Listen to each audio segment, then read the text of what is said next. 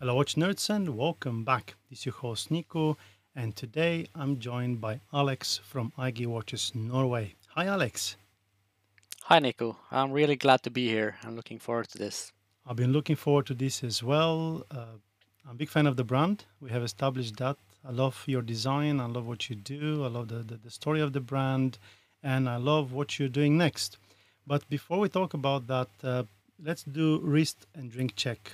What's on your wrist and what's in your cup? Yeah, in my cup I have iced coffee from the Norwegian brand Tina. And on my wrists, I have on my left wrist a sample watch from our new upcoming GMT collection. And on my right wrist, I have another sample for a custom project we're doing for a sub-department in the Norwegian Navy. Am I allowed to see it? Yeah, of course. So this is the GMT with a rubber strap. Oh, the rubber strap now is a thing. Finally, I've been looking forward to that as well. I can talk more about that later. And here is the. Oh wow! This is gorgeous. So I usually sometimes I wear two watches just to speed up the process of sample testing and stuff like that. Rightfully so. I am drinking Frile. My last cup of Frile, left at home. And on my wrist, I have the Satellite Ground Polar Peach. The watch is gorgeous, and we'll talk about the watch in a moment. There is plenty to talk about it. Tell me a little bit about yourself. Yeah, so as you said, my name is Alexander. I'm the CEO and co-founder of the Norwegian microwatch brand Áigi. I'm 37 years old, and I have a wife and two kids. I'm originally from far north in Norway, a city called Tromsø, but I currently live in the middle of Norway in a town called Trondheim. I have a degree in economics, have before that worked in fashion and retail. When I'm not obsessing over watches, I love spending time with my family, and I'm also a huge football fan. What football club are you a fan of, or shall we talk about that? I'm not saying in fear of losing customers from from rivals. So yeah, we leave it open. Tell me, what's your journey with watches? Do you remember your first watch? Watches have been a part of my life since I was a kid. Even though it's not my own memory, I've been told that when I was around 3 years old, I was really fascinated with my grandfather's cuckoo clock hanging on the wall with the bird coming out singing twice a day. And I got my first wristwatch when I was 7 and started school, a Casio watch. And then I wore watches until I started junior high school and got my first cell phone. Then I stopped wearing watches for a couple of years until in the middle of high school. And I've been wearing watches ever since. Do you remember your first serious watch? The watch that got into really liking watches? It was after I was finished high school and started working in a retail store, and I saved up and bought my first Seiko watch. And how come you went to start a watch microbrand? Yeah, so it all started in 2016 when I was approached by one of the co-founders in Áigi, Kristoffer. He knew about my interest in watches and also design and asked me if I wanted to start a watch brand together with him and our third partner, Daniel.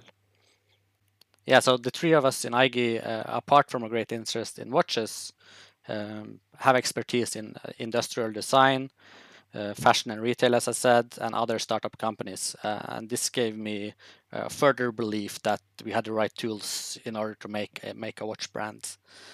And then we spent like a year and a half designing our first models, building the concepts, finding the right suppliers, sampling back and forth, and then we launched our first models in the fall of 2017.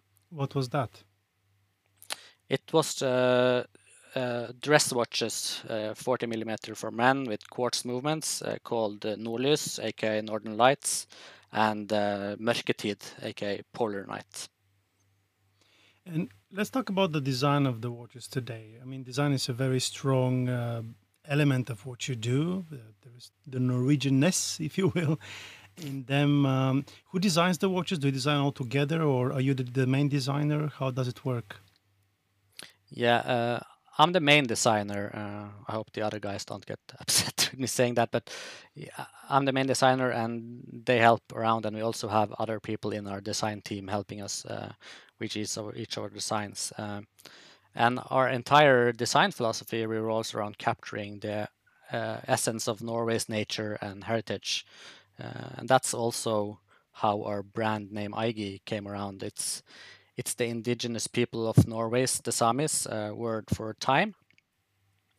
And we have, since our first models in 2017, put a lot of work into our dials and colors to capture this. So the first watches we released, as I said, were Northern Lights and Polar Night. And in the Northern Lights, we put a sunburst green dial. And when you move the sunburst dial towards a light source, it kind of replicates the movement of the Northern Lights on the night sky. And also, to make the polar night really black, we added a enamel coating on the watch, so it's really black and shiny, and that's, yeah, really makes the watch spark. Yeah, and so after that, I would say we have had many designs, but I guess a key moment for us was when we launched our first automatic watches in 2020. And also then we launched one of the Nolius dials into that, and it was really popular. It's sold out now, it was limited, but yeah, so we really put a lot of effort in trying to capture the nature and things into our watches. Then it came the diver and the satellite ground station. Was that the game changer in terms of popularity and putting the brand on the map? Yeah, so as you're saying, we launched the satellite ground station watch last year. It's obviously a unique watch since we have the steel from the South Pole incorporated into the crown, which is also shaped like a satellite ground station. And I really think that catched a lot of people's eyes and got them interested in our brand. So I would say maybe like it was a turning point for us, and we have seen increase in international sales after we launched that model. And that's the watch that made me give you a call and invite you to the podcast, because already on the pictures, which seldom is the case, the pictures usually don't give justice to most of the watches out there, but already on the pictures I knew that this is special. There is something about it that I want to see live. There is a very special element to that watch that just caught me off guard, and I haven't stopped talking about it after that. Because I'm a self-proclaimed crystal snob. I like watches that have expensive, well-designed, well-implemented crystals that cost and are implemented well. And I don't know if this is intentional. You're going to tell me in a moment or not, but the crystal here has a very, very special implementation. There is a gap. I think it's intentional. I can be wrong. The boxing of the crystal have a specific shape as well to correlate with the dial and the case. There is a gap between the bezel and the crystal that creates shadows from the bezel, not just from the inner part of the chapter ring. That is just magical. I cannot explain it with any other words. There is just magic to that distortion when wearing this watch, especially when I'm driving. This watch just comes to life. And can't help but appreciate quality crystal, quality implementation. The crystal is not the only thing, of course. I love the pebble shape of the case. There is as many times we say, the Seiko magic with the cushion case, but this is not a cushion case. This is a pebble shaped case, I would say. Or am I wrong? No, you're correct. And to go back like to the gap between the crystal and the bezel, I'm really glad you have noticed that, because it is done by intention and to create like a kind of vintage feel. And not a lot of people have noticed that, and you can see that on the pictures. But I'm really glad that at least someone noticed that and appreciated it, because we spend a lot of time on small details like that. And also, as you said, the crystal on this watch is really great. And to spill a secret, the crystal we're using, the double dome box-shaped sapphire crystal, is actually more expensive than the movement. There you have it. Yeah, as you know, you're going to spill some secrets. Yeah, the NH35 automatic movement is a great movement, and it's affordable and allowing us to keep like the prices where we want them. Yeah. But it's just to tell you like how special the glass is, and it's really expensive to make them. I've seen so many so far I can recognize. I mean, this is a custom box sapphire. This is not a shelf product or catalog product. And that matters to watch nerds like me that have been around the block for a while and seen enough watches to recognize it. Yeah, and I'm really glad, like you're saying, because kind of our essence of the brand is trying to give you value for money. So we work really hard on trying to give that to our customers. And then there is the implementation of the integrated bracelet. Absolutely, it's not perfect. Nothing is perfect, but it's so tight. It's just it belongs there. It's fantastic. And now you have introduced the rubber strap. Is that FKM? Yeah, it's FKM rubber. You're correct. As usual, we try to use like the top tire materials, and FKM really has some great properties. And yeah, even though the rubber strap is not officially released yet, but it will come together with like the GMT launch we have now in August. And it's also a perfect fit for the satellite ground station watches and the Arctic Dive series. So for those who have asked for rubber straps, finally it's coming. One last complaint, if you will, would be the clasp. I would have liked to have a micro-adjust clasp because I didn't find the perfect fit on the bracelet. So I basically worn it on the lovely leather strap the entire time I had the watch, which is not a problem, especially if I have the rubber. I actually wouldn't even care for bracelets because I usually don't. But yeah, I would have loved to see adjustable clasp. Yeah, and I have some good news for you there as well. So on the GMT watches, we have implemented some micro adjustment links on each side. So the normal links are 0.8 millimeters, and we have added a 0.5 millimeter link on each side. So you can do some micro adjustments through the links. It's not on these integrated bracelets. It does not look good with like the dive styles, buckles, and stuff like that. So we had to find another way to implement the micro adjustments, and we decided to add some smaller links on each side so you can, yeah, make it a perfect fit. Tell me about the crown. Yeah, the crown on the satellite ground station, it's one of the points that makes it really unique, because we were able to get a hold of steel from the first satellite antenna that KSAT built on the South Pole. And when they did some maintenance down there, we were able to get some of the scrap metal from the antenna and implemented into our watches, and so the crowns of the satellite ground station watches have actually been on the South Pole. How that conversation goes? Hey guys, by the way. No, yeah. So KSAT is up from our hometown Tromsø, and a pioneer in the gathering of satellite images. So they're a really huge company, and they have gone internationally and are well-renowned in their field. So we wanted to make a tribute to them, since they're probably, yeah, one of the most well-known international companies from our hometown. And when they heard about us making some tribute to them, they got really interested and wanted to help us make this a unique watch. So that's how we got in touch with them. And this all just comes together. Yeah, and we spent a lot of time on this design, like to make it, I should say, a well-done piece with everything thought of. So we are really glad that the watch enthusiasts, including you, really like the watch. It makes us truly happy. And it's actually a daily driver because this is a 200-meter water-resistant watch with screw-down crown. And it wasn't hard to unscrew. I was expecting that those polished surfaces will give me a trouble, but it was actually quite easy. Yeah, and that's what's one of our worries when we draw the watch and got our samples. But I think it's because the shapes, small angles, and the shapes like the satellite antenna shape makes it easier to grip than if it was just like a flat polished crown. That makes sense, yeah. Yeah.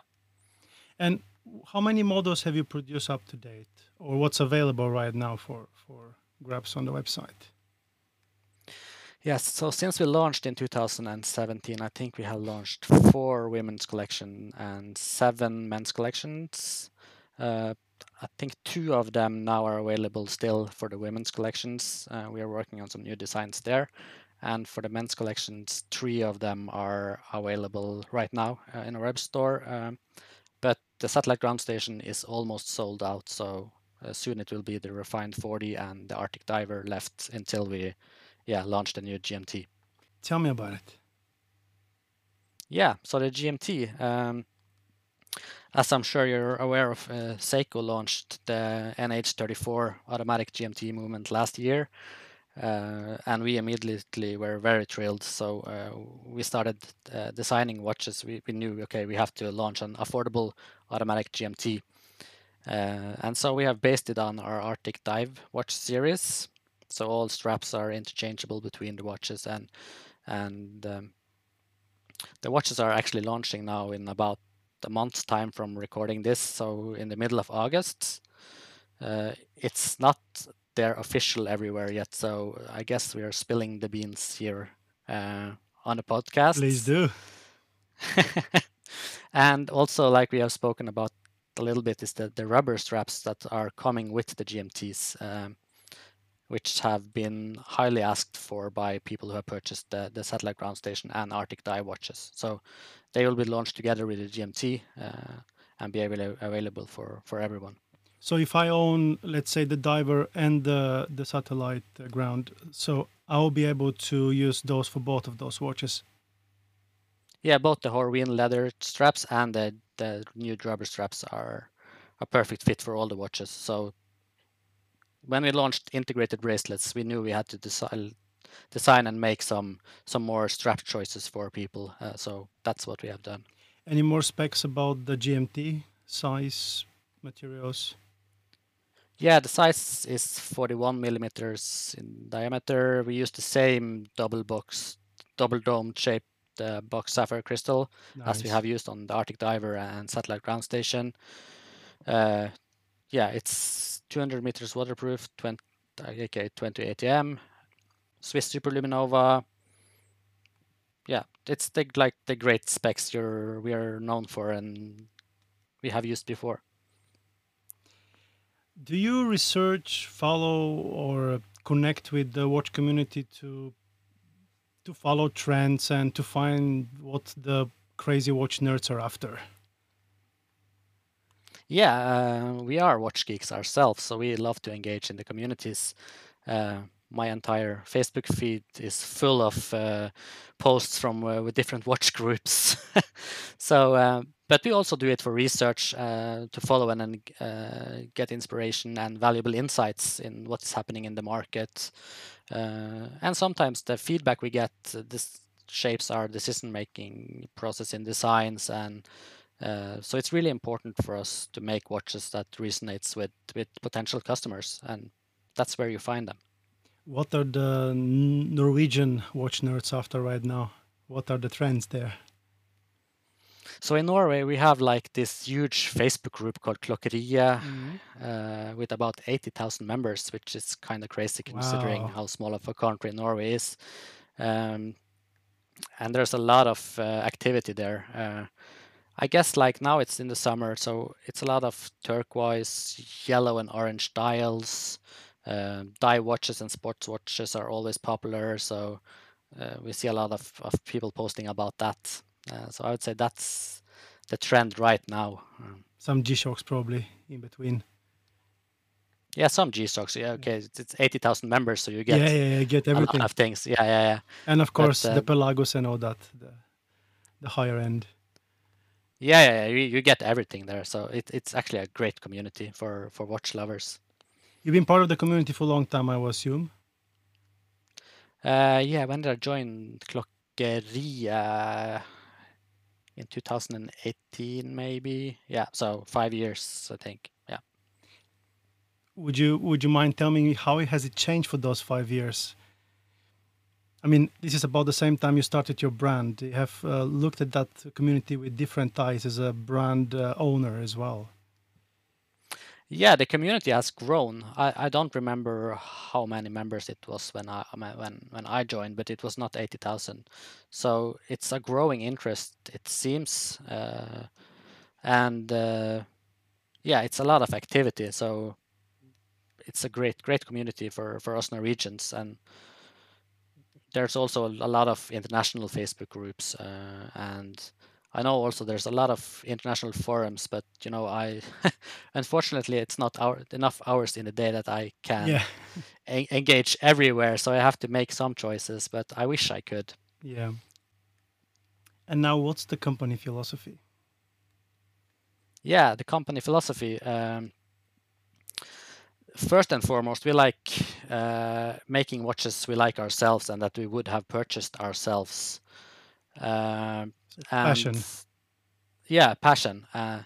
And it's no secret we want to offer exceptional value for money on our pieces, and we believe that everyone should have the opportunity to own a quality watch without spending a fortune.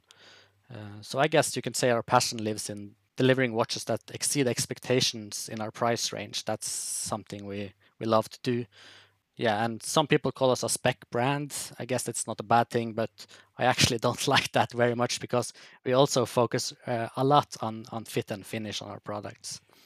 Yeah, I guess the best indicator we can get that we're doing a great job. I actually got a great example of that yesterday. We have sent one of the new GMT samples to a well-known watch reviewer. And he got the watch yesterday and wrote to us, I just got the watch. It's very, very impressive. It's crazy. It's so affordable. And okay, that's our cue. Okay, we're doing something right. So that kind of feedback drives us. And spec brand, listen, there are worse things you can be called. And that's what guys are after, let's be honest. I mean, once you like the design of the watch as a watch guy, all you're after is price and specs. And you have covered it, so I see no problem. In the specs, again, as I said earlier, I found only two small issues. I just being greedy for more anti-reflective coating and adjustable clasp. Everything else I was just perfectly happy with. Yeah, that's great. And we have anti-reflective coating on our glass, always on the inside though, because on the outside it can scratch. And yes. But on the satellite ground station we have one layer of blue AR coating, and the Arctic Diver and GMT have two layers. So yeah, maybe we'll see. We'll have more in the future maybe, but I think for us it's doing a great job. I'm looking forward to check the GMT on the rubber strap. That would be interesting. Did we miss anything? Anything you want to add? No, I don't think so. It's been a pleasure being here, and I love the job you're doing for the Nordic brands in this podcast, Nico. And I listen to all the episodes myself, so appreciate it. Continue to do the great job you're doing. Appreciate it. But you know, it's easy when there is good brands to present. I mean, you guys make me look good. It makes it easy. Yeah, that sounds good. For the listeners, thank you guys for listening. If you have any questions, recommendations, tips, if you just want to chat with me and Alexander, I will put all the necessary links in the podcast notes. And until next time, remember, what's beyond horology is time and people. Respect them both. Goodbye. Goodbye, everyone.